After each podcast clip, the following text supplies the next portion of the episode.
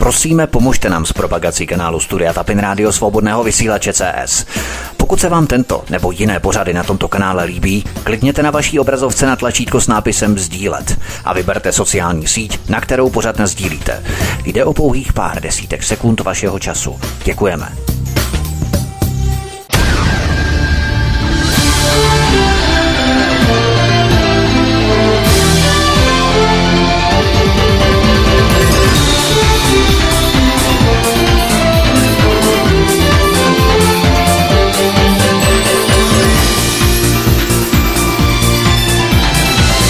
Krásný, dobrý večer, dámy a pánové, milí posluchači od mikrofonu svobodného vysílače nebo na kanále Odisí vás zdraví vítek. Vítejte při poslechu třetí epizody z čtyřdílného cyklu Průvodce pandemickou galaxií a neb jak globalisté připravili COVID-19. Stručně, jenom velmi stručně schrnu, o čem pojednával předchozí druhý díl. Pokračoval jsem iniciativou pro jadernou hrozbu. Podle názvu bychom mohli soudit, že s pandemí a její přípravou nemá nic společného, ale nenechme se mílit. Založil ji jeden americký senátor a spoluzakladatel Facebooku. Dále jsem rozvinul ekonomický model, na kterém pracuje většina ušlechtilých filantropů a mecenášů, kteří zachraňují svět. A to PPP projekty. Vymyslíme projekt, něco málo na něj přispějeme, ale většinu necháme zatáhnout daňové poplatníky západních zemí. Peníze proudí potom do společností, ve kterých mají tito ušlechtilí filantropové a mecenáši svůj podíl. Podíval jsem se také na poradce předsedkyně Evropské komise Uršuly von der Leyenové. Pak jsem proskoumal v řadě simulovaná pandemická cvičení od německého Mnichova až po Ameriku. Podíval jsem se po druhé na Centrum pro globální rozvoj, jakou roli hrála tato neziskovka v některých simulačních cvičeních před pandemií. Potom jsem se vrhnul na Centrum pro strategická a mezinárodní studia, další významnou neziskovku. Potom jsem se podíval na nadaci, která nás jistě velmi zajímala, a to Rockefellerova nadace a její klíčové osoby. A právě v této Rockefellerově organizaci, nebo nadaci spíš tedy, budu pokračovat i teď ve třetí epizodě. Rockefellerova nadace po druhé – jak jsem ukázal minule, stačí se pohybovat jen kolem dvou lidí. Hráčí v šách a Tim Evans, kteří jsou úzce spojení s Rockefellerovou nadací. Jen u těchto dvou lidí vidíme, jak široké jsou sítě této nadace. A kdybych se věnoval ještě dalším lidem, ta síť a organizace by byly ještě širší. Ale stačí jenom ti dva lidé, abychom si ilustrovali ty základní sítě. Je také pozoruhodné, a to bychom si měli obzvláště všimnout, že Rockefellerova nadace téměř nepoužívá think tanky, jako to dělají Bill Gates, Open Philanthropy a mnoho dalších miliardářů a jejich nadací. Zdá se totiž, že Rockefellerova nadace to prostě nepotřebuje, protože byla založena už v roce 1913 a už dávno má vlastní účinné prostředky k ovlivňování americké vlády, aniž by se musela obracet na think tanky, založené mnohem později. David Rockefeller založil v 70. letech minulého století velmi vlivnou trilaterální komisi a jeho bratr Nelson Rockefeller se v tomto období dokonce stal americkým viceprezidentem. Klan Rockefellerů tak měl přímý vliv na udržení moci v Americe a tím i své vlastní moci v těchto důležitých dobách. Tento příběh vyprávím jenom proto, abych ukázal, jak velká je moc Rockefellerova klanu v Americe, protože na rozdíl od Billa Gatese se Rockefeller nemusí uchylovat k think tankům, pokud chce dosáhnout svých cílů. Bill Gates se ale učí velmi rychle, vzhledem k tomu, jakou moc si během několika let vytvořil díky organizacím Gavi a CEPy, které založil. Už jsem zmínil, že Rockefellerova nadace neplatí žádné peníze vlivným think tankům. Za více než 100 let své existence si našla vlastní způsoby, jak uplatňovat svůj vliv. Jeden ze způsobů, jak toho dosáhnout, je Rockefellerova spolupráce s organizacemi, které radí jiným filantropům. Za tímto účelem klan Rockefellerů dokonce založil vlastní organizaci Rockefeller Philanthropy Advisors – to Rockefellerovi umožňuje spojit sílu filantropů a využít ji, alespoň částečně, k dosažení vlastních cílů. Rockefellerova nadace ale spolupracuje i s dalšími podobnými filantropickými poradci, jako je například New Venture Fund. Tento fond spravuje stovky milionů dolarů pro projekty jiných dárců. Když se ale podíváme na New Venture Fund, zjistíme, že ho založila společnost Arabella Advisors. Tato společnost Arabella Advisors využívá zvláštní právní formu americké legislativy. Jedná se o takzvanou Benefit Corporation, v překladu zisková společnost. To jsou společnosti, které zjednodušeně řečeno chtějí vydělávat peníze pomocí sociálních projektů. Obchodní model Arabely spočívá v utajení toku peněz. Za tímto účelem společnost Arabella zřídila několik fondů, z nich jeden je náš New Venture Fund. V roce 2018 přinesl server Politico zprávu, že přes neziskovku s názvem The 1630 Fund proteklo 140 milionů dolarů na podporu projektů amerických demokratů. Jednalo se především o projekty, které měly vyvolat nálady proti tehdejšímu americkému prezidentovi Donaldu Trumpovi. A tato neziskovka 1630 Fund je také fondem Arabella. Politiko tehdy psal o dark money, temných penězích. Což znamená, že původ prostředků byl utajený a lze je jen stěží dohledat. Například v roce 2017 věnoval Rockefeller fondu New Venture Fund více než 55 milionů dolarů. Rockefellerova nadace pravidelně věnuje peníze New Venture Fund. Tyto vysoké částky před americkými volbami v roce 2020 byly mimořádné. Jen pro srovnání. Před Trumpovým nástupem k moci Rockefeller v letech 2015 až 2016 nevěnoval New Venture Fund ani 2 miliony – potom v roce 2020 najednou 55 mega.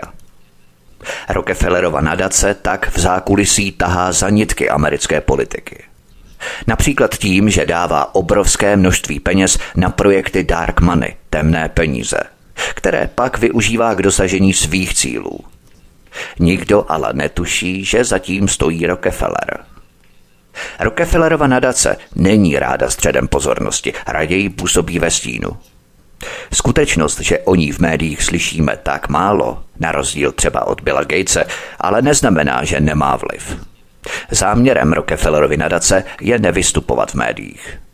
A její praxe rozdělování finančních prostředků prostřednictvím filantropických poradců a jejich přeměna na dark money, tedy temné peníze, stěžuje proskoumání její plné role v přípravě na pandemii.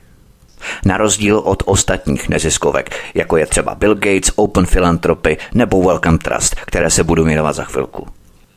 Rockefellerova nadace své zajímavé platby před veřejností tají. Pojďme na další kapitolu Welcome Trust. O této nadaci Welcome Trust u nás slyšel pravděpodobně jen málo kdo.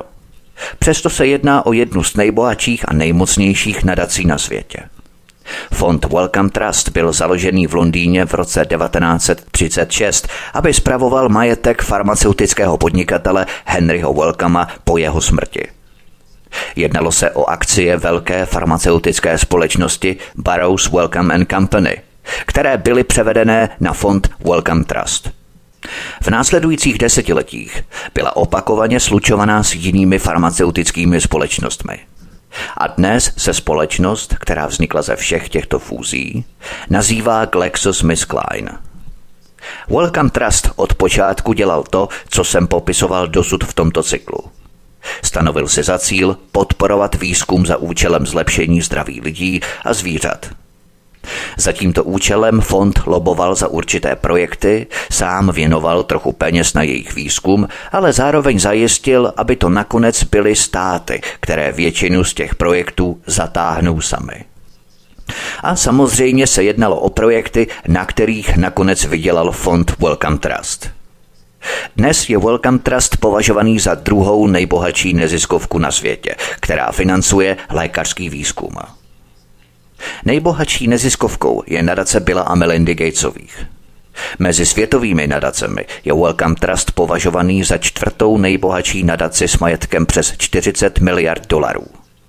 V roce 2021 prestižní britský lékařský časopis British Medical Journal podrobně informoval o tom, jak Wellcome Trust vydělal na pandemii COVID-19. Z výročních zpráv je patrné, že Welcome Trust investuje velmi úspěšně, protože jeho aktiva neustále rostou. Podle údajů Welcome Trustu v současné době dosahují 29,1 miliardy britských liber, což odpovídá ekvivalentu něco málo přes 40 miliardám dolarů. Pojďme na další kapitolu Assy. Nejvyšším rozhodovacím orgánem nadace Welcome Trust je Rada guvernérů, která má samozřejmě vysoce postavené členy. Například v ní zasedá El Hajj Assy, který dříve pracoval v programu OSN na AIDS. Zdá se, že program UN AIDS je pro nevládní organizace důležitým zdrojem pracovníků. Například Heidi Larsonová a její manžel Peter Pajot tu pracovali i předtím, než v roce 2009 nastoupili k Billu Gatesovi. Připomeňme, že Peter Pajot je štědře financovaný společností Billa Gatese a je i osobním poradcem šéfky Evropské komise Uršuly von der Leyenové. Elhač asi také úzce spolupracoval s globálním fondem pro boj proti AIDS, tuberkulóze a malárii, obvykle nazývaným jednoduše Globální fond. K němu se dostanu později. A Elhač asi pracuje v Radě pro monitorování globální připravenosti VHO, kterou založila bývalá norská premiérka Brutlandová a o které se také podrobněji zmíním v jiné kapitole. Pokud jde o Norsko, Kamila Stoltenbergová, vedoucí Folkehejse Institut, v překladu Institut veřejného zdraví, je členkou expertní skupiny pro veřejné zdraví nadace Welcome Trust. Pojďme na další kapitolu Jeremy Ferrer. Nejdůležitější osobou v nadaci Welcome Trust je její ředitel Jeremy Ferrer. Jeremy Ferrer je stejně třeba jako Rajiv Shah, šéf Rockefellerovy nadace, nebo Chris Elias, šéf nadace Billa Melindy Gatesových, zastoupený v mnohých organizacích. Podílel se na mnoha dokumentech a účastnil se mnoha zásadních konferencí.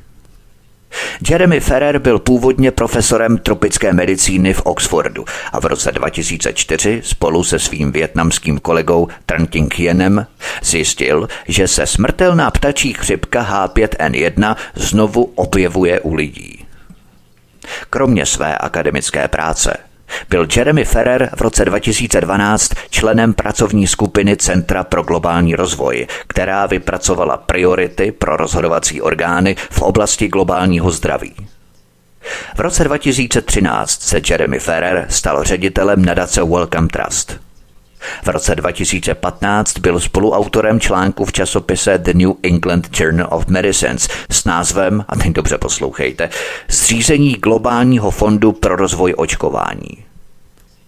To prosím pěkně v roce 2015. Opět řaďme si to do časových souvislostí. Ředitel fondu Welcome Trust Jeremy Ferrer psal v roce 2015 článek o globálním fondu pro rozvoj očkování. V roce 2017 byl Jeremy Ferrer členem Mezinárodního poradního panelu pro globální zdravotní politiku Německého spolkového ministerstva zdravotnictví. Tady byl ve význačné společnosti, například Krise Eliase, šéfa nadace Billa a Melindy Gatesových. Panelu předsedala Ilona Kikbušová, která je zároveň vedoucí Centra pro globální zdraví při Světovém ekonomickém fóru. Jeremy Ferrer je také členem Rady pro sledování globální připravenosti bývalé norské premiérky Brundtlandové, která je projektem VHO a Světové banky. V květnu 2020, tedy dva měsíce po začátku pandemie, se Jeremy Ferrer stal členem poradního panelu britské vlády pro COVID-19 a budoucí vakcíny. Mohl tak ovlivnit rozhodnutí britské vlády o covidu. O rok později, v květnu 2021, se Jeremy Ferrer zúčastnil také Světového zdravotnického samitu věnovaného COVID-19, který pořádala Evropská komise – jako odborníci nebo organizátoři se zúčastnili také Peter Pajot od Billa Gatese a poradce Uršuly von der Leyenové, anebo Kamila Stoltenbergová, vedoucí norského úřadu, která je také členkou Welcome Trust. Pojďme na další kapitolu konference v Berlíně 8. května 2019. Na tomto místě se chci ještě zmínit o dvou akcích, kterých se Jeremy Ferrer zúčastnil, ačkoliv Welcome Trust není uvedený jako sponzor. Za prvé na Mnichovské bezpečnostní konferenci 14. února 2019 proběhla simulace pandemie, kterou zaplatila organizace Open Philanthropy. Zúčastnil se jí doslova celý zástup předních nevládních organizací, ale fakticky bez zástupců států nebo vládních agentur.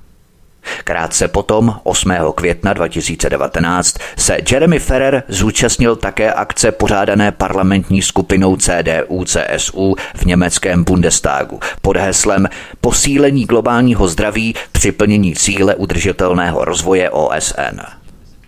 Kromě Jeremyho Ferrera a některých osobností CDU, včetně ex-kancléřky Angely Merklové nebo ministra zdravotnictví Špána, se tu objevili další staří známí. Ilona Kikbušová, šéf VHO Tedros Ghebreyesus nebo proslulý doktor Christian Drosten, který prosadil používání PCR testů po celém světě. Přítomný byl také Joe Serrell, který byl ohlášený jako výkonný ředitel pro globální politiku nadace Billa a Melindy Gatesových. Joe Serrell je jednou z klíčových osobností v rámci cílů udržitelného rozvoje OSN a také s Billem Gatesem. Parlamentní skupina CDU-CSU si tedy nechala našeptávat od předních amerických a britských neziskovek, jakou politiku by měla přijmout. Pro ty, které by třeba zajímalo, jak to funguje v praxi, uvedu jeden příklad. Lidé se scházejí, pronáší projevy a samozřejmě diskrétně u kávy nebo večeře hovoří o tom, co by se mělo udělat – a tak neziskovky, respektive jejich miliardářští mecenáši, předali své poselství nejen německé kancléřce a ministrovi zdravotnictví, ale rovnou i vedoucím poslancům Bundestagu aby je naladili na nadcházející hlasování v zájmu oligarchů, pardon, vlastně mecenášů. Posloucháte třetí epizodu z čtyřdílného cyklu Průvodce pandemickou galaxií a neb jak globalisté připravili COVID-19 od mikrofonu svobodného vysílače nebo na kanále Odisí vás zdraví vítek, písnička je před námi a po ní pokračujeme dál. Pohodový poslech, hezký večer.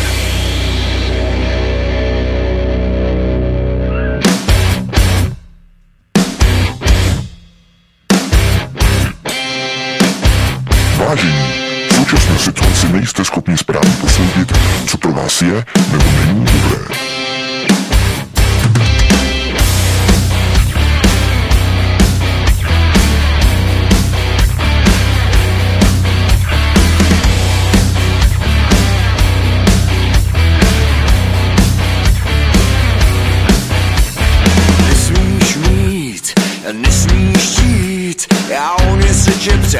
Jestli piješ pil čaj, jestli třídíš a vynášíš, nebo podlým svým se unášíš. Yeah. Nevíš, kam se můžeš podívat, okem krásu žen si užívat, nesmíš nic říkat, z plných plec někoho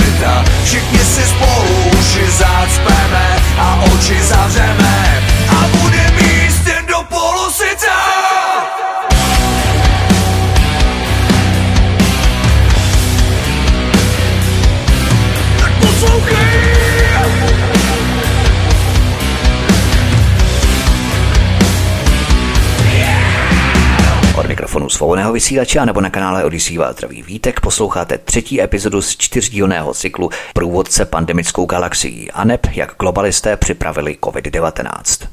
Vzhledem ke své historii má Wellcome Trust nejlepší kontakty s univerzitami, na kterých financuje výzkumné programy. Z těchto programů pak těží společnosti, ve kterých má Wellcome Trust podíl – Přitom Welcome Trust maskuje své podíly prostřednictvím offshoreových společností. Kromě toho se nadace Welcome Trust stala členem nesčetných poradních orgánů států. Jedná se o velmi přímý způsob ovlivňování politických rozhodnutí, protože západní vlády se při rozhodování stále více spoléhají na externí poradce – Jakýmsi pavoukem v síti globální zdravotnické politiky je nadace Billa a Melindy Gatesových. Všimněme si toho. Ačkoliv se Billu Gatesovi budu věnovat v samostatné kapitole, s jeho nadací a jeho lidmi se setkáváme v každé kapitole mého cyklu. I když jde o zcela jiné nevládní organizace a think tanky. Bez Billa Gatese nic nefunguje, protože on prostě všude dosadil své lidi – Pojďme na další kapitolu Google a InQtel. Co je ovšem na Welcome Trust obzvláště pozoruhodné, jsou jeho spravodajské kontakty. Na mnohých projektech, do kterých je Welcome Trust zapojený, se podílí také americká DARPA, která financuje výzkum vědecko-fantastických zbraní pro Pentagon. Další takovou organizací je InQtel Venture Capitalist – to je zase investiční fond založený CIA, který podporuje startupy zabývající se výzkumem budoucích technologií, které CIA považuje za zajímavé. Jen taková drobná odbočka. Na tuto společnost InQtel jsem narazil před časem při zkoumání původu společnosti Google. V 90. letech totiž CIA financovala dva studenty, kteří pracovali na takzvané aplikaci pro automatické procházení webu a hodnocení stránek. Studenti podávali pracovníkům CIA každých několik měsíců zprávy o svých pokrocích. Naposledy 4. září 1998, tedy v měsíci, kdy byla založená společnost Google – Tito dva studenti, financovaní CIA, byli shodou okolností zakladateli Google. Sergey Brin a Larry Page. Tato technologie, zkoumaná za peníze CIA, se stala technickým základem vyhledávače Google. Později zůstala společnost Google v úzkém kontaktu se CIA a DARPou. Vedoucí pracovníci DARPA totiž přešli do společnosti Google.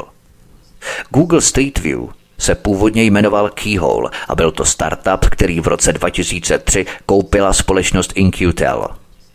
V roce 2004 jej za nezveřejněnou částku předala společnosti Google. Společnost Google potom přejmenovala Keyhole na Google Street View. To bylo jen pár příkladů. Dalším příkladem je Eric Schmidt – O Eriku Schmidtovi jsme pravděpodobně nikdy neslyšeli, přesto patří mezi stovku nejbohatších lidí na světě.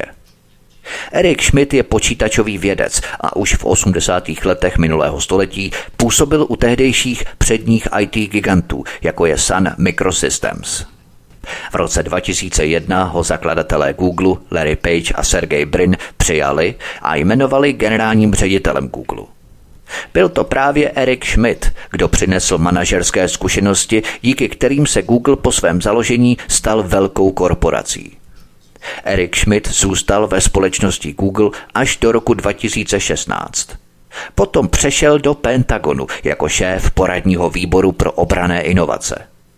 Schmidt během své kariéry zbohatl a samozřejmě také založil několik nadací. Jednou z nich je Schmidt Futures, která hlásá obvyklé cíle, jako je učinit svět lepším a tak dále. To už známe. A například taková perlička jednou ze spolupracovníků této Schmidt Future byla třeba Barbara Bushová, dcera George Bushe mladšího. A tak bych mohl rozplétat nitky dál. Vždycky říkám, vznají se navzájem. Pojďme na další kapitolu Welcome Leap a DARPA, Regina Darkenová. Fond Welcome Trust pravděpodobně v roce 2018 zřídil fond, který nazval Welcome Leap. Leap psáno. Ne, že bude líp, to asi ne, ale Welcome Leap, jenom tak do češtiny. Tato společnost Welcome Leap je také investorem rizikového kapitálu, který se mimo jiné specializuje na výzkum vakcín. Cílem fondu je dosáhnout malého počtu průlomových objevů do roku 2030, aby mohly být využité pro další financování, výzkum a komercionalizaci. Cílem je urychlit vývoj některých technologií a zajistit, aby byly k dispozici a vydělávali peníze za 5 až 10 let na místo dosavadních 20 let. Za tímto účelem poskytl fond Welcome Trust počáteční finanční prostředky ve výši 300 milionů dolarů. Od té doby přilákal další dárce, kteří také přispívají penězi. Ředitelkou této společnosti Welcome Leap se stala Regina Darkenová. Regina Darkenová byla mezi lety 2009 až 2012 šéfkou agentury DARPA, tedy jednou z nejdůležitějších strážců tajemství v Americe, pokud jde o přísně tajný výzkum zbraní. Přesto se odtud mohla v roce 2012 snadno přesunout do společnosti Google, aniž by se v Americe obávali, že Regina Darkenová zná státní tajemství. Pokud nás to nepřekvapuje, položme si jednoduchou otázku. Mohla by tato dáma přejít do ruské nebo čínské korporace? To sotva, ale do Google úplně klidně v pohodě mohla. Je to další z řady nepřímých důkazů toho, že Google úzce spolupracuje jak s Pentagonem, tak i CIA. Ve Washingtonu se tím pádem nemusí obávat o svá vlastní tajemství. Google například zkoumal autonomní roboty společně s Pentagonem, který doufal v pokrok při konstrukci bojových robotů a také ho dosáhl. V roce 2016 pak Regina Darkenová přešla na Facebook, ale vydržela tam jen 18 měsíců. A jak jsem předeslal, v roce 2018 se Regina Darkenová stala šéfkou společnosti Welcome Leap, kde se mimo jiné intenzivně věnuje výzkumu mRNA vakcín. Regina Darkenová s tím má zkušenosti, protože už v době svého působení v DARPA tedy před rokem 2012, právě tam prováděla výzkum mRNA vakcín, dokonce s miliardovým rozpočtem, jak zcela otevřeně píše Welcome Leap. Připomínám znovu a důrazně, že DARPA není zdravotnická agentura, která vyvíjí léky nebo se stará o zdraví obyvatelstva ale vyvíjí zbraně budoucnosti pro Pentagon. Dnes jsou tedy miliony lidí očkovaní vakcínou, která má svůj původ ve výzkumu biologických zbraní Pentagonu. A nejde vůbec o žádné přehnané tvrzení, protože DARPA rozšířila výzkum mRNA vakcín ještě více po tom, co Regina Darkenová v roce 2012 DARPu opustila. Doktor Matthew Hepburn který nastoupil do agentury DARPA v roce 2013 a předtím pracoval v laboratořích Pentagonu pro vývoj biologických zbraní, byl za to zodpovědný. Matthew Hepburn v roce 2013 převedl více než 7 milionů dolarů společnosti Pfizer a dokonce celých 25 milionů dolarů společnosti Moderna na výzkum mRNA vakcín – Prosím pěkně v roce 2013. Přesně toho typu vakcín, kterým se začalo očkovat v rámci pandemie. V roce 2020, po vyhlášení pandemie COVID-19, dostala Moderna opět peníze od agentury DARPA, a to 56 milionů dolarů na malé, ale rychlé výrobní zařízení na mRNA preparáty. A v roce 2021 Matthew Hepburn oznámil, že DARPA vyvinula čip, který by bylo možné umístit pod kůži člověka a který by pak neustále skenoval krev na přítomnost patogenů, například COVID-19. Tento rozhovor proběhl na CBS 11. dubna 2021. Stejně jako všechny ostatní nevládní organizace, které v tomto mém cyklu hrají roli, se i Wellcome Trust zajímá zejména o genetický výzkum, který se snadno schová za boj proti malárii. Wellcome Trust totiž spolu založil nebo financoval neuvěřitelné množství organizací, které se podílejí na samotném genetickém výzkumu a také na lobování za zvýšení společenské přijatelnosti genetických modifikací živých organismů. Mohl bych také uvést několik příkladů, které tady mám v rámci praxe a dokumentování nebo zdrojování, ale tím nás nebudu unavovat. Wellcome Trust je také tradičně spojený s Oxfordskou univerzitou, a to tak úzce, že tam má dokonce i svou vlastní budovu, Henry Wellcome Building. V budově sídlí různé výzkumné instituce, které společnost Wellcome financovala nebo založila. Mnoho z nich zkoumá lidský genom. Také tu mám jejich seznam, ale to je zbytečné teď rozvádět. Na závěr této kapitoly o Welcome Trust vám teď řeknu něco zábavného. Každý, kdo do takovýchto projektů investuje tolik peněz, času a energie, jako to dělají neziskovky, si přirozeně přeje, aby fungovaly. Přeje si, aby lidé toužili po očkování, anebo si dokonce nekladli kritické otázky týkající se genetického výzkumu. A těmto mamutím obřím neziskovkám pomůže, že si na západě mohou zřídit vlastní ministerstvo pravdy, které se dnes nazývá fact-checking a zasahuje proti takzvaným fake news.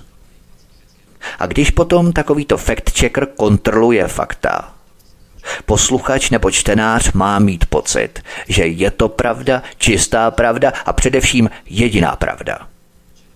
Za tímto účelem založil fond Welcome Trust v roce 2015 spolu s podobně smýšlejícími lidmi organizaci First Draft News. Tu vedle fondu Welcome Trust financují také Facebook Journalism Project, Fordova nadace, Google News Initiative, Open Society Foundations George Sereše, Twitter a další. Ti všichni nám pak nezištně určí, co je pravda a co dezinformace. A samozřejmě se na stránkách First Draft News dozvíme také všechny pravdy o očkování COVID-19. Rozumějme, dozvíme se tam to, co Welcome Trust a jeho miliardáští přátelé chtějí, abychom si mysleli, že je pravda. Takovýchto organizací je mnoho.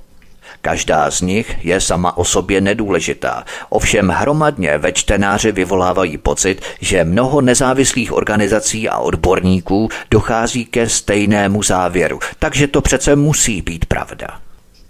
Například už v dubnu 2020, kdy pandemie teprve začínala a vakcíny nebyly vůbec k dispozici, Varoval německý deník Der Spiegel pod titulkem Konspirační teoretici pronásledují Billa Gatese, že konspirační teoretici by mohli podkopat důvěru v očkování proti covidu.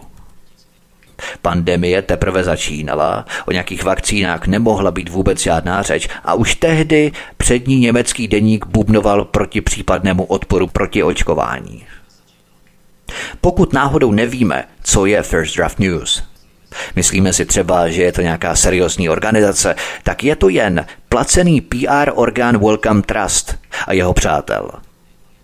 Takových malých organizací, jako je First Draft News, je mnoho a také nestojí mnoho. Jen nájem kanceláře a platy pro hrstku zaměstnanců. Jejich dopad na veřejnost je stále velký, protože v tiskovém článku můžeme snadno uvést celou řadu organizací s dobře znějícími názvy, které potvrzují požadovaný názor vlád a farmaceutů. Čtenáři a posluchači mainstreamových médií přece nemusí vědět, že tyto organizace jsou ve skutečnosti založené a placené těmi, kdo chtějí, aby se tento názor šířil.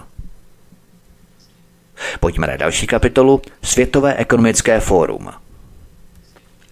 Světové ekonomické fórum je velmi pozoruhodná organizace. Nezaložil ji totiž žádný oligarcha, ale vznikla v roce 1971 jako nadace s názvem Evropské manažerské fórum. Zakladatel této nadace Klaus Schwab však musel být mimořádně inteligentní a schopný člověk a především skvělý síťař, networker – Svou původně malou nadaci Klaus Schwab rozšířil a v roce 1987 ji přejmenoval na Světové ekonomické fórum. Od roku 1988 se v Davosu konají každoroční zasedání Světového ekonomického fóra. Už jsem mnohokrát ukázal, že každá nadace má své vlastní recepty, jak prosadit cíle svého zakladatele. Světové ekonomické fórum není výjimkou. Klaus Schwab sám není skutečně vlivný. Jeho vliv spočívá v tom, že za posledních 50 let existence svého fóra poskytl těm nejbohatším miliardářům vlivnou platformu, která může připravit půdu pro dosažení jejich cílů. Jde tedy o určitý druh vzájemné závislosti, symbiózu. Světové ekonomické fórum dnes nelze obejít, pokud jde o dosažení globálních cílů. Světové ekonomické fórum združuje nejbohatší miliardáře světa a je velmi dobře propojené s vládami celého světa. Na druhou stranu by ale bez těchto světových miliardářů, kteří jsou jeho členy, bylo Světové ekonomické fórum jen prázdnou skořápkou bez vlivu. Švabova moc spočívá v tom, že všechny tyto lidi spojil dohromady. Jako šéf fóra přirozeně dokáže prosazovat své vlastní cíle, protože určuje témata fóra. V průběhu této kapitoly se podívám na to, jak tímto způsobem dosahuje svých cílů. Světové ekonomické fórum je silně kritizované. Například Guardian jej v lednu 2020 označil za velekněze plutokracie, což je podle mého názoru velmi výstižné. Jak víme, Klaus Schwab napsal knihu Čtvrtá průmyslová revoluce. V lednu 2016 Klaus Schwab vyhlásil název své nové knihy Čtvrtá průmyslová revoluce motem Světového ekonomického fóra v Davosu. Všichni přítomní podnikatelé a političtí představitelé obdrželi Švabovy myšlenky v knižní podobě, doplněné stejným videoklipem a desetiminutovým dokumentem na YouTube. Objasňuje v něm své poslání. Přibližuje výzvy digitálních sítí a očekává, jaký dopad budou mít technologické převraty na naše životy a na lidstvo.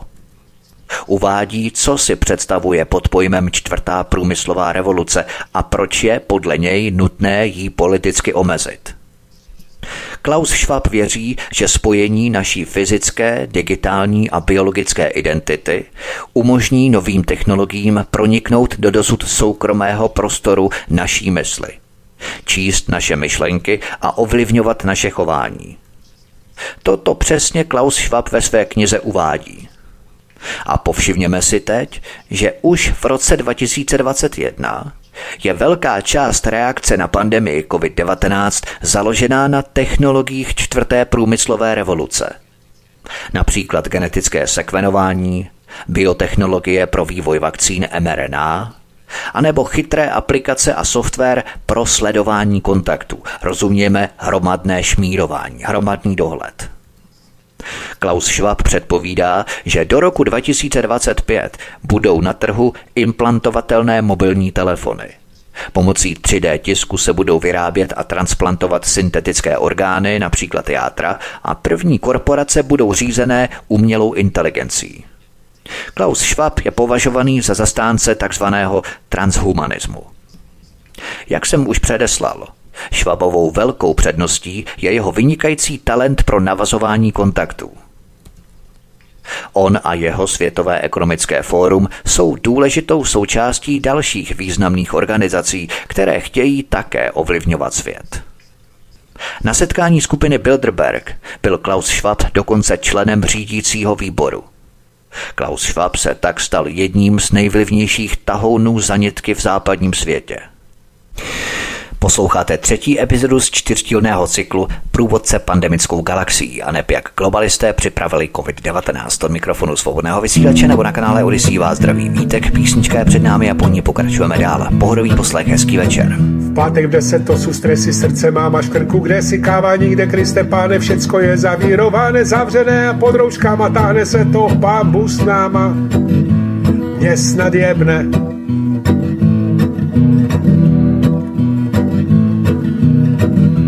se se slzou v oku, bo jsem na 60 roku ohrožený druh jak panda, to už děcka není sranda, vy si jezdíte na lyže, já mám dechové potíže. Mě snad jebne.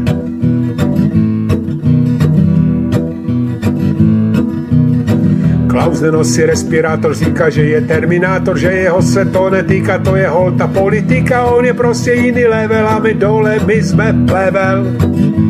Je snad jebne.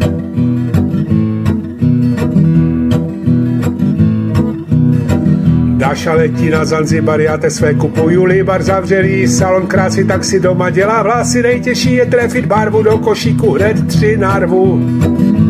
Mě snad jebne,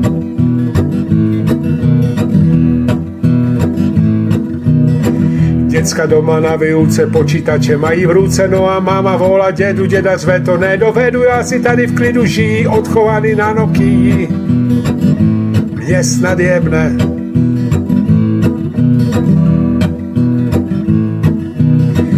Jak bych věděl, co má nastat ještě, že jsem přestal chlastat, nepokecaš, neposedíš doma, jen na telku hledíš na gaučíku, už máš dolik, těžké je být alkoholik.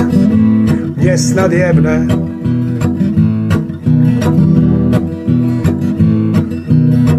Tož nebuďte lidi smutní z východu, se valí sputnik z Unie a ztrázené, a to jsem zvědav, co nás čeká v Dubnu maximálně v maji, až nás všechny opíchají, než mě jemne. Od mikrofonu svobodného vysílače nebo na kanále Odisí vás vítek posloucháte třetí epizodu z čtyřdílného cyklu Průvodce pandemickou galaxií a neb jak globalisté připravili COVID-19. Navzdory tomu, jak pozitivně je Světové ekonomické fórum obvykle vykreslované v médiích, je jeho hospodaření zcela netransparentní. Existují ale i výjimky. V roce 2017 se německý Sie Deutsche Zeitung pod titulkem Světové ekonomické fórum se stalo strojem na peníze zabýval financemi Světového ekonomického fóra a mimo jiné napsal, cituji, Obrat se nyní pohybuje kolem 200 milionů eur. Fórum je financované především z příspěvků členských společností a sponzorů. Strategických partnerů je 120, mezi nimi Deutsche Bank, Deutsche Post, Audi, Henkel, Burda nebo Allianz. Čekací listina je dlouhá. Konec citace. Pojďme na další kapitolu Uršula von der Leyenová. Ursula von der Leyenová, současná šéfka Evropské komise, je dlouhodobě úzce spojená se Světovým ekonomickým fórem. V době, kdy byla německou federální ministriní, byla členkou správní rady fóra a zúčastňovala se akcí fóra. Uršula von der Leyenová je klasickým příkladem političky, která za svou kariéru vděčí výhradně konexím na miliardářské nevládní organizace. Její selhání ve funkci německé ministrně obrany se projevilo zejména potom, co se na veřejnost dostala její poradenská aféra. Stovky milionů státních peněz přidělila bez výběrových řízení poradenským firmám, které sice vydělávaly stovky milionů eur, ale jejich projekty nebyly úspěšně realizované. Místo toho, aby za to byla pohnaná k odpovědnosti, byla povýšená do čela Evropské komise, kde pokračovala stejným způsobem, ale ve větším měřítku. Sotva se Uršula von der Leyenová stala šéfkou Evropské komise, podepsala v březnu 2019 smlouvu o poradenství pro Evropskou komisi se společností BlackRock. Dokonce veřejný ochránce práv Evropské unie to důrazně kritizoval – Společnost BlackRock je jednou z největších investičních společností na světě. Je také silně zapojená do znečišťujících průmyslových odvětví. Vzpomeňme si na podíl v Rockefellerových ropných společnostech a drží většinu v mnoha bankách nebo big pharma korporacích.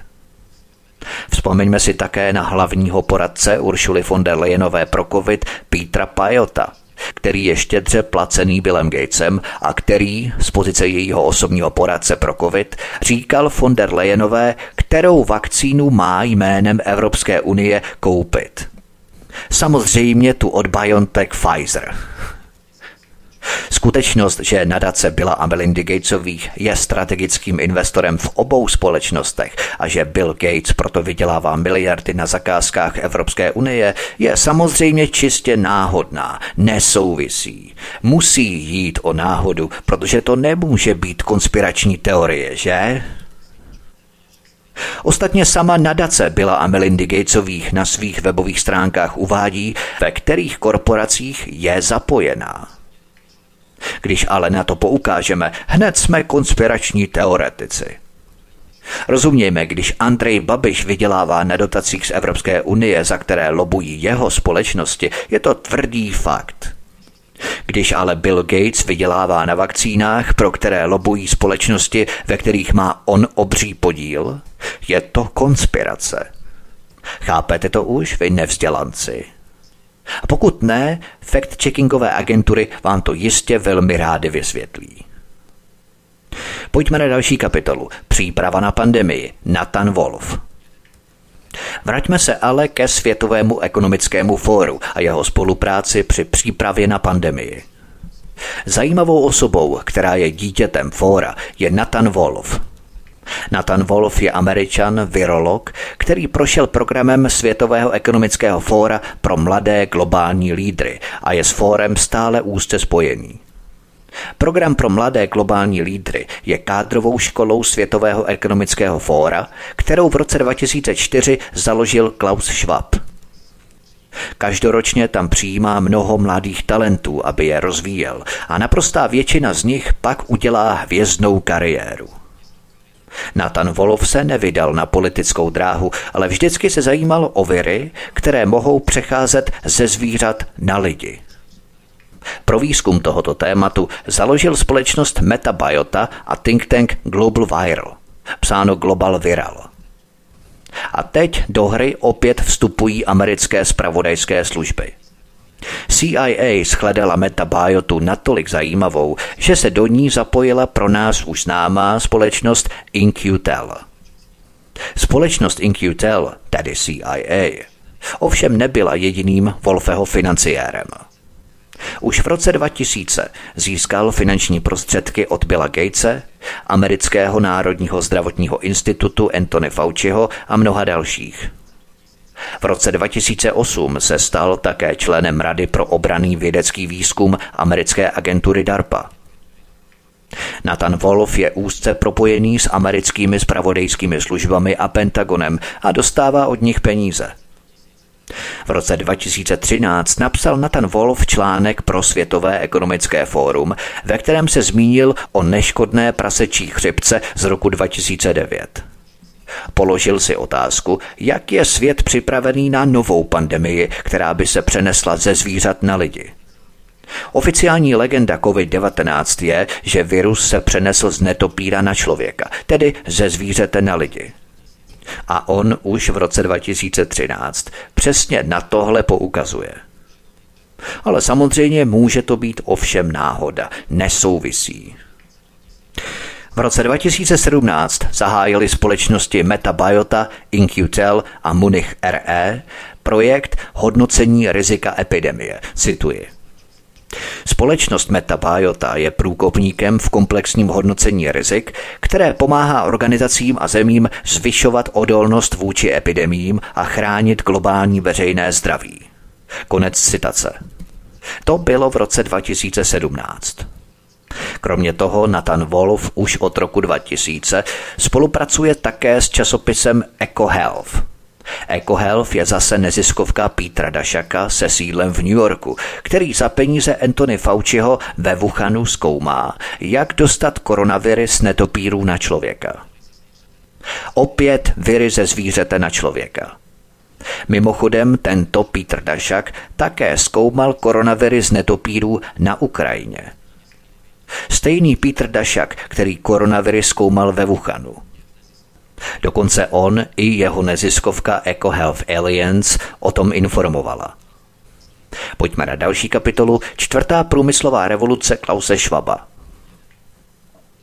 Výzkum Natana Wolfa, mladého globálního lídra Světového ekonomického fóra, se určitě líbí i Klausu Schwabovi, šéfovi fóra.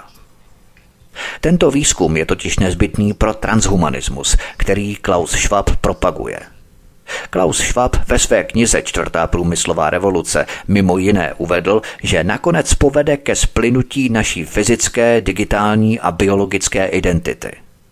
Opakovaně o tom také hovoří i ve svých projevech. Je důležité mít na paměti, co říká a propaguje. Toto sloučení našich identit neznamená nic jiného než totální šmírování, když je všechno, co nás tvoří, digitálně zaznamenané. Klaus Schwab má na mysli zejména technologie, které změní to, co znamená být člověkem. Tyto technologie se totiž integrují do lidského těla a mysli, aby překonali, spíš překročili jejich hranice. Jak sám Klaus Schwab otevřeně uvádí, Tyto nové technologie mohou také, cituji, proniknout do dosud soukromého prostoru naší mysli, číst naše myšlenky a ovlivňovat naše chování. Konec citace. Jde o splynutí lidí a technologií, které Klaus Schwab ve své knize o čtvrté průmyslové revoluci předpovídá už na rok 2025. Velká část boje proti pandemím je de facto založená na technologiích čtvrté průmyslové revoluce Klause Schwaba. Například genetické sekvenování, biotechnologie vakcín mRNA a software pro sledování kontaktů. To jsou různé covidové aplikace, což není nic jiného než hromadné šmírování, hromadný dohled systému. Sociální odcizení také donutilo lidi nahradit reálný svět tím virtuálním. Včetně digitálních verzí školy, nedělního kostela, nakupování a dokonce i večírků. Ačkoliv je to pro většinu lidí hrozná ztráta sociálních kontaktů, tato digitalizace našich životů, včetně covidových aplikací a digitální měny, je součástí vize Světového ekonomického fóra pro naší budoucnost. Proto je podle Klause Schwaba na nejvýš žádoucí.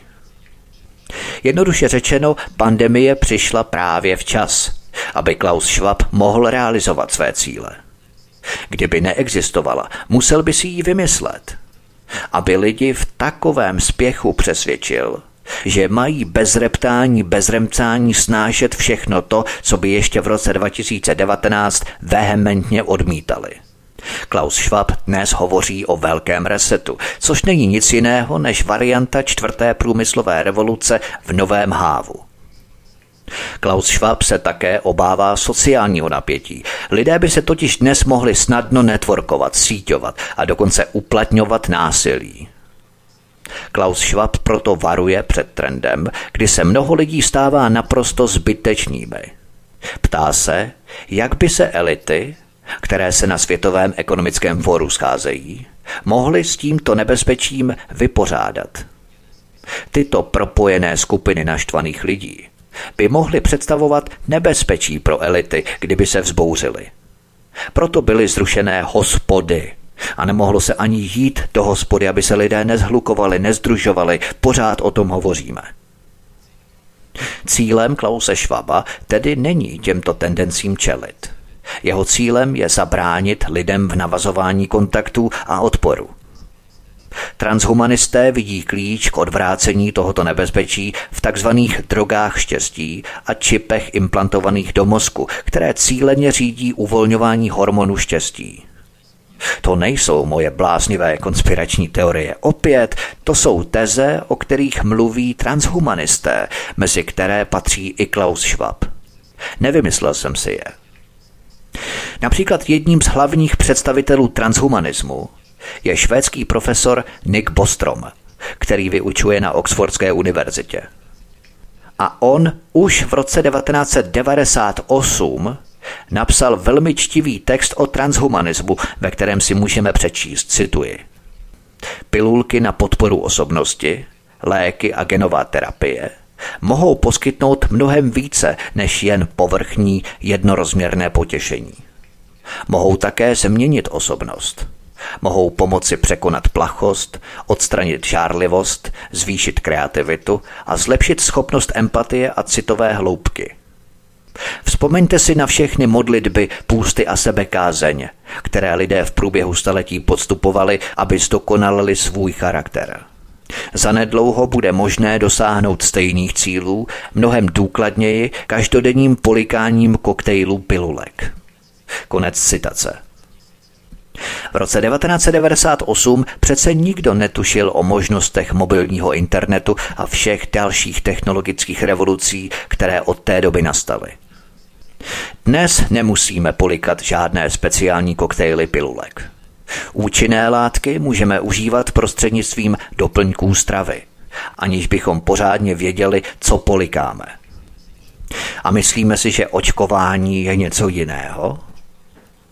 První farmaceutické společnosti už hovoří o tom, že očkování proti COVID-19 se už nemusí podávat injekčně, ale mohlo by se podávat i ve formě tablet. A samozřejmě tato tableta není tak účinná jako vakcína. Tablety by se určitě musely užívat častěji a pravidelněji. Dokonce by se mohlo v očkovacích covid pasech pravidelně kontrolovat, jestli osoba pravidelně užívá i tablety. Jinak je považovaná za neočkovanou a ztrácí práva na svobodu. A tady přichází ke slovu digitální technologie. Mobilní telefony pak budou očkovacími průkazy, peněženkami a všemi dalšími věcmi v jednom. Slyšeli jsme o projektu ID 2020? Jedná se o projekt, jehož cílem je poskytnout každému z nás digitální identitu. Co to znamená? Schromáždit všechny údaje o všech lidech v jedné databázi. Řidičský průkaz, zdravotní záznamy a průkaz zdravotního pojištění, občanský průkaz, kreditní karty a bankovní účty nebo elektronická měna a tak dále. Mobilní telefon by mohl být použitý jako zařízení, kterým se všechny tyto věci prokazují. Co nám to připomíná? A kdo stojí za ID 2020? Microsoft, tedy Bill Gates, Rockefellerova nadace spolu s očkovací aliancí Gavi, tedy opět Bill Gates, a také další naši obvyklí podezřelí, jak se podrobně podívám v kapitole o očkovací alianci Gavi. Kromě toho existuje poradenská společnost Accenter. Je to malá nadace ze San Francisca v Kalifornii, která se zabývá designem zaměřeným na člověka.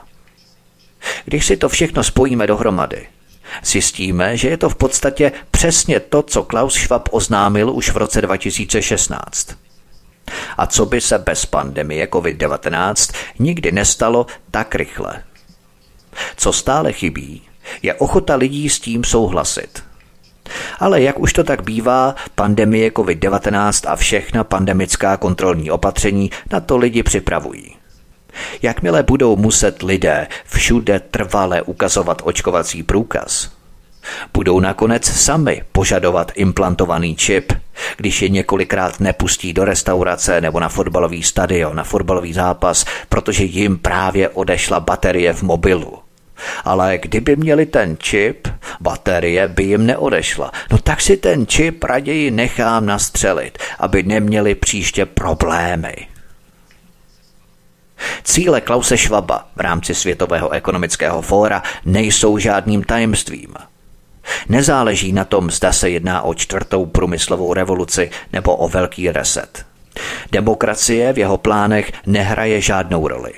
V ideálním světě Klause Schwaba vládnou korporace a oligarchové, i když to halí do vzletných slov. Světové ekonomické fórum se také podílelo na řadě akcí a memorand o připravenosti na pandemii, se kterými jsme se už setkali. Například konference na téma biologická bezpečnost a snižování rizik, pořádané iniciativou pro jadernou hrozbu a Welcome Trust – nebo simulační cvičení, jako je Event 201, kterou podpořilo Světové ekonomické fórum, Univerzita Johnse Hopkinse a nadace Billa a Melindy Gatesových. Když už mluvím o pandemických simulačních cvičeních, ať už je to náhoda nebo ne, od roku 2017 se rozjeli simulační cvičení o možné pandemii. To trvalo dva roky, až do poslední simulace Event 201 v říjnu 2019. Všechno jsem to probídal v minulém díle v příslušných kapitolách o pandemických simulačních cvičeních.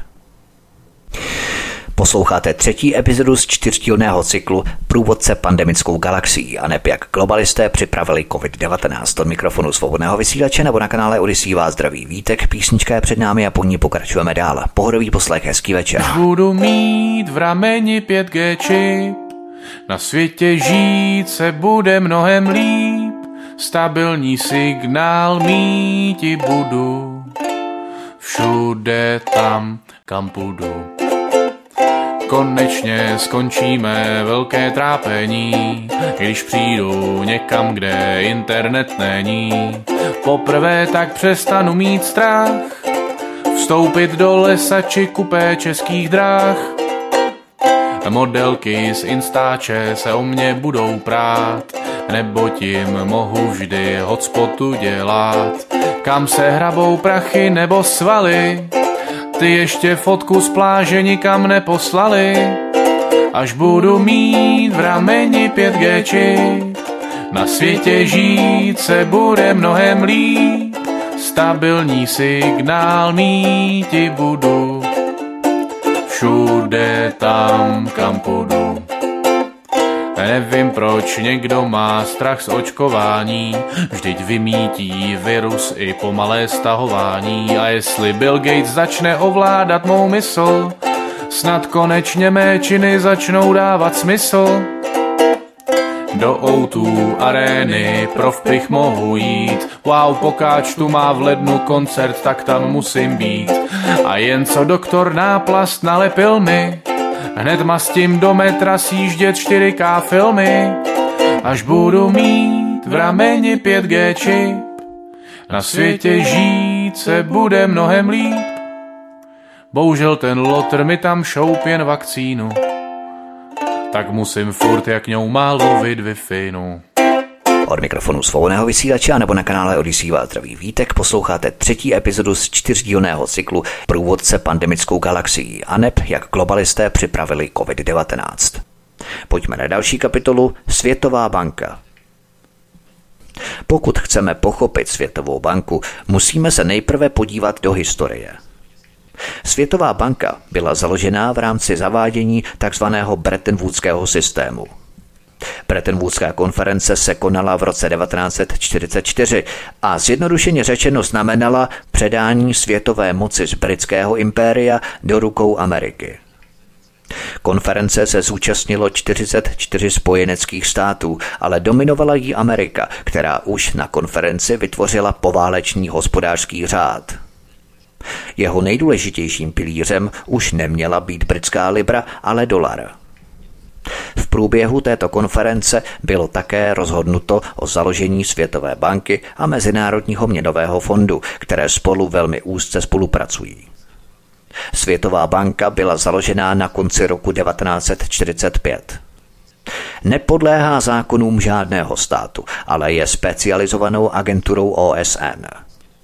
Světová banka a Mezinárodní měnový fond byly od počátku koncipované jako americké nástroje. Amerika si od počátku zajistila největší podíl hlasů v obou organizacích a tak je spolu se svými spojenci de facto ovládla, přestože se formálně jedná o mezinárodní organizaci.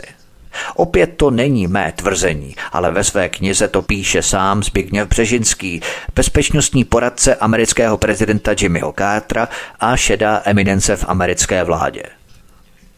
Mezinárodní měnový fond a Světová banka oficiálně pomáhají chudým nebo problémovým státům, ale to jsou opět jen krásná slova, která mají zastřít, o co ve skutečnosti jde.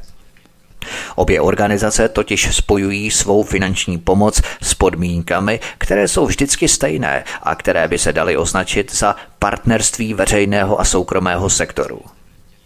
Země, které chtějí získat půjčky od Světové banky nebo Mezinárodního měnového fondu, musí otevřít své trhy.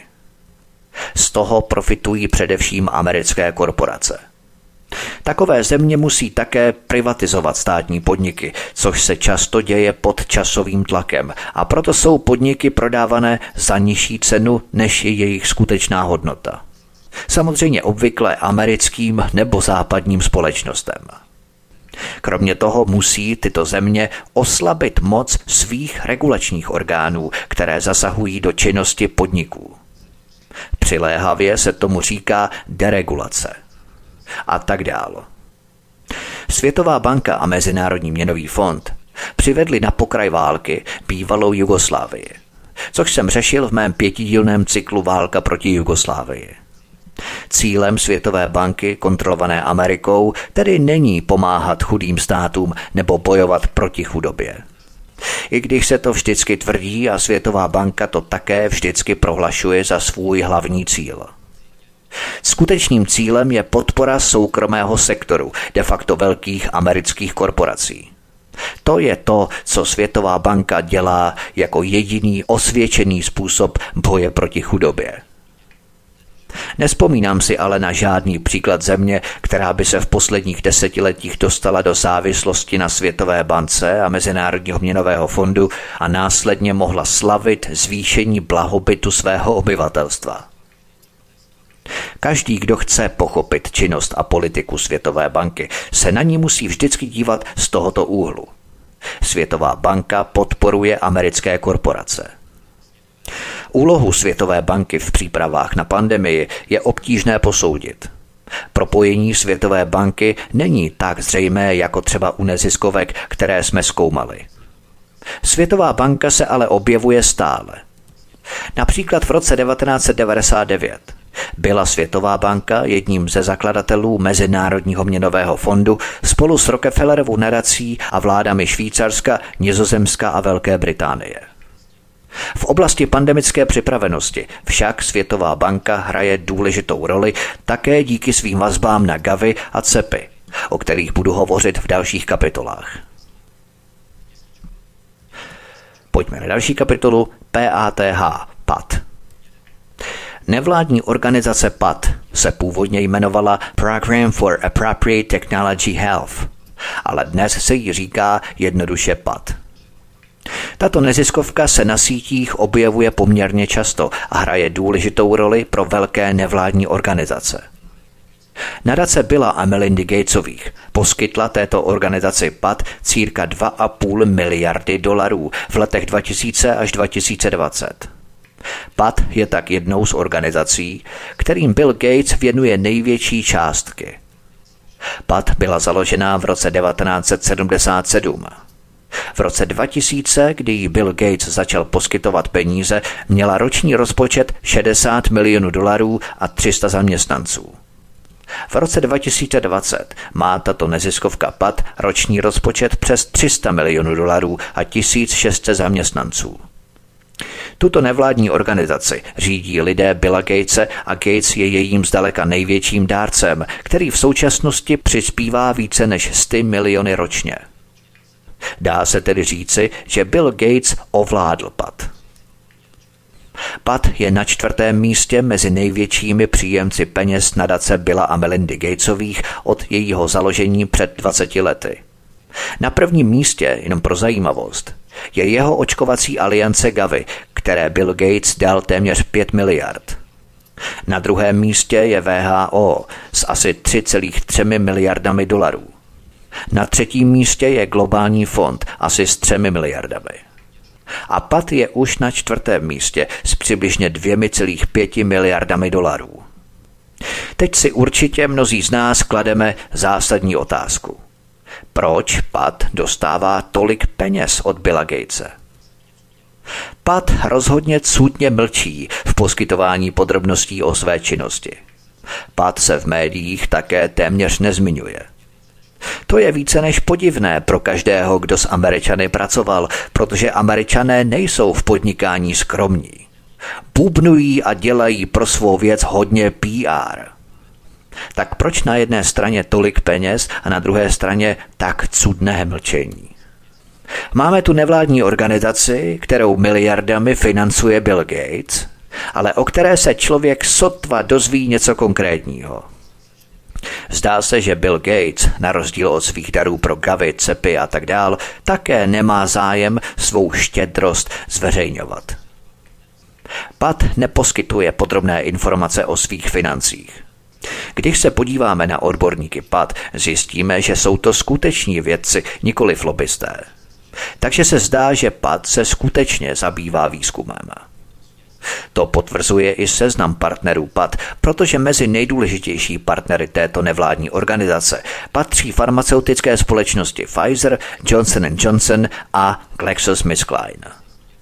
Kromě toho existuje společnost Tableau, která se specializuje na analýzu dat. PAT je neziskovka, která získává peníze na principu partnerství veřejného a soukromého sektoru. PAT ve svých výročních zprávách za poslední roky jmenuje, kromě Billa Gatese, i další světové nevládní organizace a nadace, například Rockefellerovu, Bloombergovu, Open Society Foundations George Sereše, Welcome Trust a mnoho dalších. Totež platí i pro farmaceutické společnosti – Pat uvádí jako dárce kromě Johnson Johnson a Pfizeru také Bayer, AstraZeneca a mnoho dalších. Mezi vládní a mezinárodní organizace, které PAT finančně podporují, patří Komise Evropské unie, Německé ministerstvo hospodářství, GAVI, CEPI, Globální fond VHO, Americký národní zdravotní institut Anthony Fauciho, USAID a mnoho dalších. Za pozornost stojí zejména to, že je tu uvedené také i americké ministerstvo obrany. Navzdory této významné podpoře a obrovským finančním prostředkům, které má pat k dispozici, je jeho vliv podle všeho poměrně malý. Na rozdíl od jiných nevládních organizací nebo think tanků je k dispozici jen málo konkrétních informací o tom, k čemu PAT využívá své peníze a vliv. Pat hraje v tomto mém cyklu jen malou roli a s přípravou na pandemii pravděpodobně neměl nic společného. Protože je ale Pat tak štědře financovaná těmi, kteří se podíleli na přípravě pandemie, rozhodl jsem se Pat do tohoto mého cyklu zařadit. Není proto na škodu, když o této organizaci alespoň víme. Pojďme na další kapitolu Globální rada pro monitorování připravenosti. Globální rada pro monitorování připravenosti, která je součástí VHO, je jednou z organizací zřízených pro řešení pandemie jen krátce před jejich vypuknutím. Globální rada pro monitorování připravenosti byla oficiálně založená v roce 2018 VHO a Světovou bankou v reakci na epidemii eboli v letech 2013 až 16. Během těchto tří let zemřelo v Africe na ebolu něco přes 11 000 lidí. Globální rada pro monitorování připravenosti také okamžitě dostala 3 miliony dolarů od nadace Billa a Melindy Gatesových. Tato neziskovka, jako dílčí organizace VHO, má každoročně předkládat zprávu, která zkoumá, jak dobře jsou jednotlivé státy připravené na pandemii. Potom má spolupracovat s vládami, agenturami OSN, občanskou společností a soukromým sektorem na získávání peněz pro zlepšení pandemické připravenosti. Abychom to mohli udělat, musíme si znovu uvědomit, co to znamená. Na západě se neziskovky často označují jako občanská společnost a soukromý sektor jsou korporace – je to tedy opět nástroj, jak přinutit vlády, aby sáhly hluboko do kapsy, aby se neziskovky a korporace mohly napakovat. O této globální radě pro monitorování připravenosti slyšel asi jen málo kdo z nás. Ovšem jako dílčí organizace VHO hraje v pandemii důležitou roli, zejména v otázce očkování. Důvodem je skutečnost, že VHO je zodpovědná za distribuci vakcín do chudých zemí po celém světě. Společnost COVAX, což znamená COVID-19 Vaccines Global Access, byla založena s cílem poskytovat vakcíny chudým zemím po celém světě, které si nemohou dovolit drahé vakcíny. Naskýtá se nám následující obrázek. Bill Gates a jeho přátelé platí VHO, od začátku pandemie zakládají COVAX a podle tohoto schématu distribuují vakcíny po celém světě.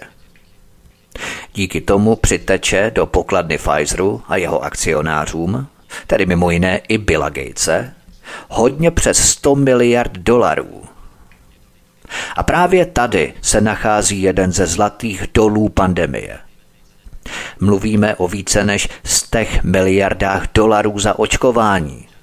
A to nepočítám testy a všechno ostatní. Bill Gates si zajistil plnou kontrolu nad organizací distribuce vakcín, kterou platí Evropská unie a Amerika z našich peněz.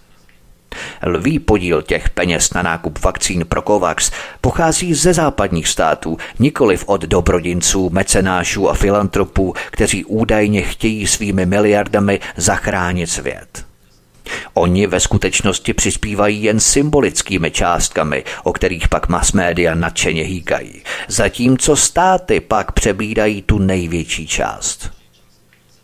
Peníze pak tečou zpět k dobrodincům, mecenášům a filantropům.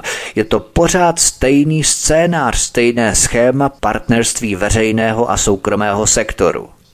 Miliardář přispěje jenom trochu a mnohonásobně se mu ta investovaná částka vrátí. Ale zacvakají to státy, daňoví poplatníci, tedy my všichni. Představenstvo Globální rady pro monitorování připravenosti je také zajímavé. VHO nechala tuto neziskovku založit bývalou norskou premiérkou Gro Harlem Brundtlandovou. Ta po svém působení v norské politice přešla do VHO a od roku 1998 byla její výkonnou ředitelkou. Druhým předsedou správní rady Globální rady pro monitorování připravenosti je další náš starý známý El Asi z nadace Welcome Trust, který také působí i v globálním fondu. Nebo třeba Jeremy Ferrer, Šéf společnosti Welcome Trust je také členem správní rady Globální rady pro monitorování připravenosti. A samozřejmě Bill Gates také dosadil svého nejdůležitějšího člověka do správní rady této neziskovky. Členem správní rady je také Chris Elias, šéf nadace Billa a Melindy Gatesových. Další zajímavou osobou v představenstvu Globální rady pro monitorování připravenosti je doktor Viktor Zau. Je prezidentem Americké národní lékařské akademie, ale také zakladatelem Dukova Národního zdravotního institutu. Na Globální radě pro monitorování připravenosti opět rozhodují nejvyšší představitelé Billa Gatese a nadace Wellcome Trust. To opět ukazuje, že o tom, jak se s pandemí vypořádat, nerozhodují skuteční odborníci nebo vlády, ale emisaři těch, kteří si z pandemie dělají biznis. To je všechno k tomuto třetímu předposlednímu dílu průvodce pandemickou galaxií. Co, milí posluchači, uslyšíte v poslední čtvrté epizodě? Budeme finišovat. Podívám se na Světovou zdravotní organizaci VHO, její cíle a programy. Například program VHO pro mimořádné zdravotní události. Pak přejdu ke Gavi, tedy Alianci pro očkování Billa Gatese. Stručně se také podívám na boj proti klimatu, na které Bill Gates masově vydělává díky společnosti Breakthrough Energy. Jeho Gavi má lvý podíl na přípravě a realizaci digitální identity, tedy celkového dohledu vlád nad občany ID 2020. Budu pokračovat CEPy, Koalice pro inovace v oblasti připravenosti na epidemie. Je to další organizace Billa Gatese. Gavi a CEPy jsou vedle samotné nadace nejdůležitějšími organizacemi pro Gatesovi. Právě na tuto nadaci Billa a Melindy Gatesových se podívám také. Ta se totiž jako pavouk v síti proplétá celým tímto cyklem – na závěr schrnu do několika bodů získané poznatky z tohoto celého cyklu průvodce pandemickou galaxií. Co z těchto dat můžeme ve finále vyčíst? Já doufám, že jsme si opět rozšířili naše znalosti, že vás třeba podnítím v dalším pátrání a pátrání a bádání po skutečnostech, které jsem třeba nastínil a které jsem odhalil, odkryl. Já budu samozřejmě velmi rád, když mě budete sdílet na sociální média, o to vás velmi prosím a opakovaně žádám, to mi velmi pomůže a budu za to opravdu rád. Budu také rád, když se připojíte, přihlásíte a zaregistrujete na kanál Odyssey kliknutím na tlačítko odebírat tady na kanále Odyssey. Když mě zanecháte vaše komentáře, postřehy, návrhy, dojmy a nebo případně další informace, které třeba vy máte a o kterých já nevím a které se třeba vy vypátrali nebo našli někde, a budu také rád, když kliknete na zvoneček odebírat, respektive zapnout notifikace tady na kanále Odyssey, abyste nezmeškali čtvrtou epizodu, poslední finishovou epizodu, finální epizodu a zároveň další pořady, které tady pro vás na svou vysílači na studiu Tapen Radio chystám. Od mikrofonu vás zdraví Vítek, mějte se moc krásně a příště se s vámi u čtvrté epizody Průvodce pandemickou galaxií těším na slyšenou.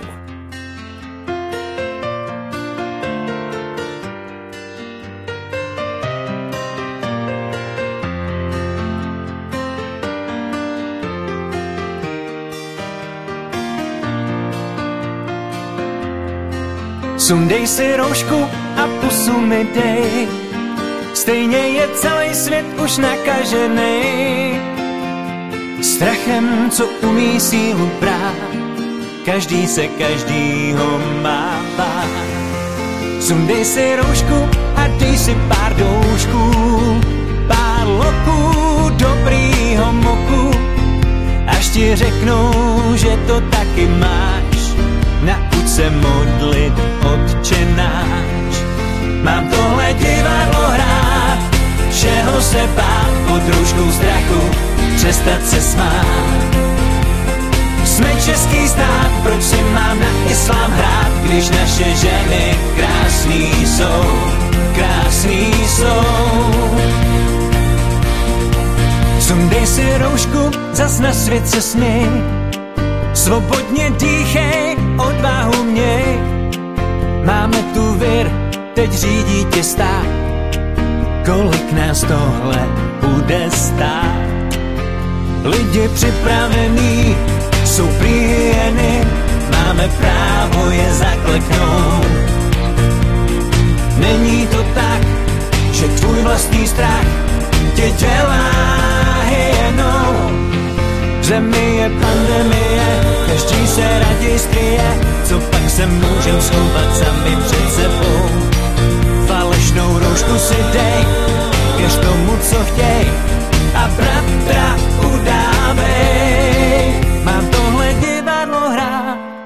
všeho se bát pod růžkou strachu, přestat se smát. Jsme český stát, proč si mám na islám hrát, když naše ženy krásný jsou, krásný jsou. Někdy se odpověď v otázce skrývá, co se stane, když to každý z nás chytá?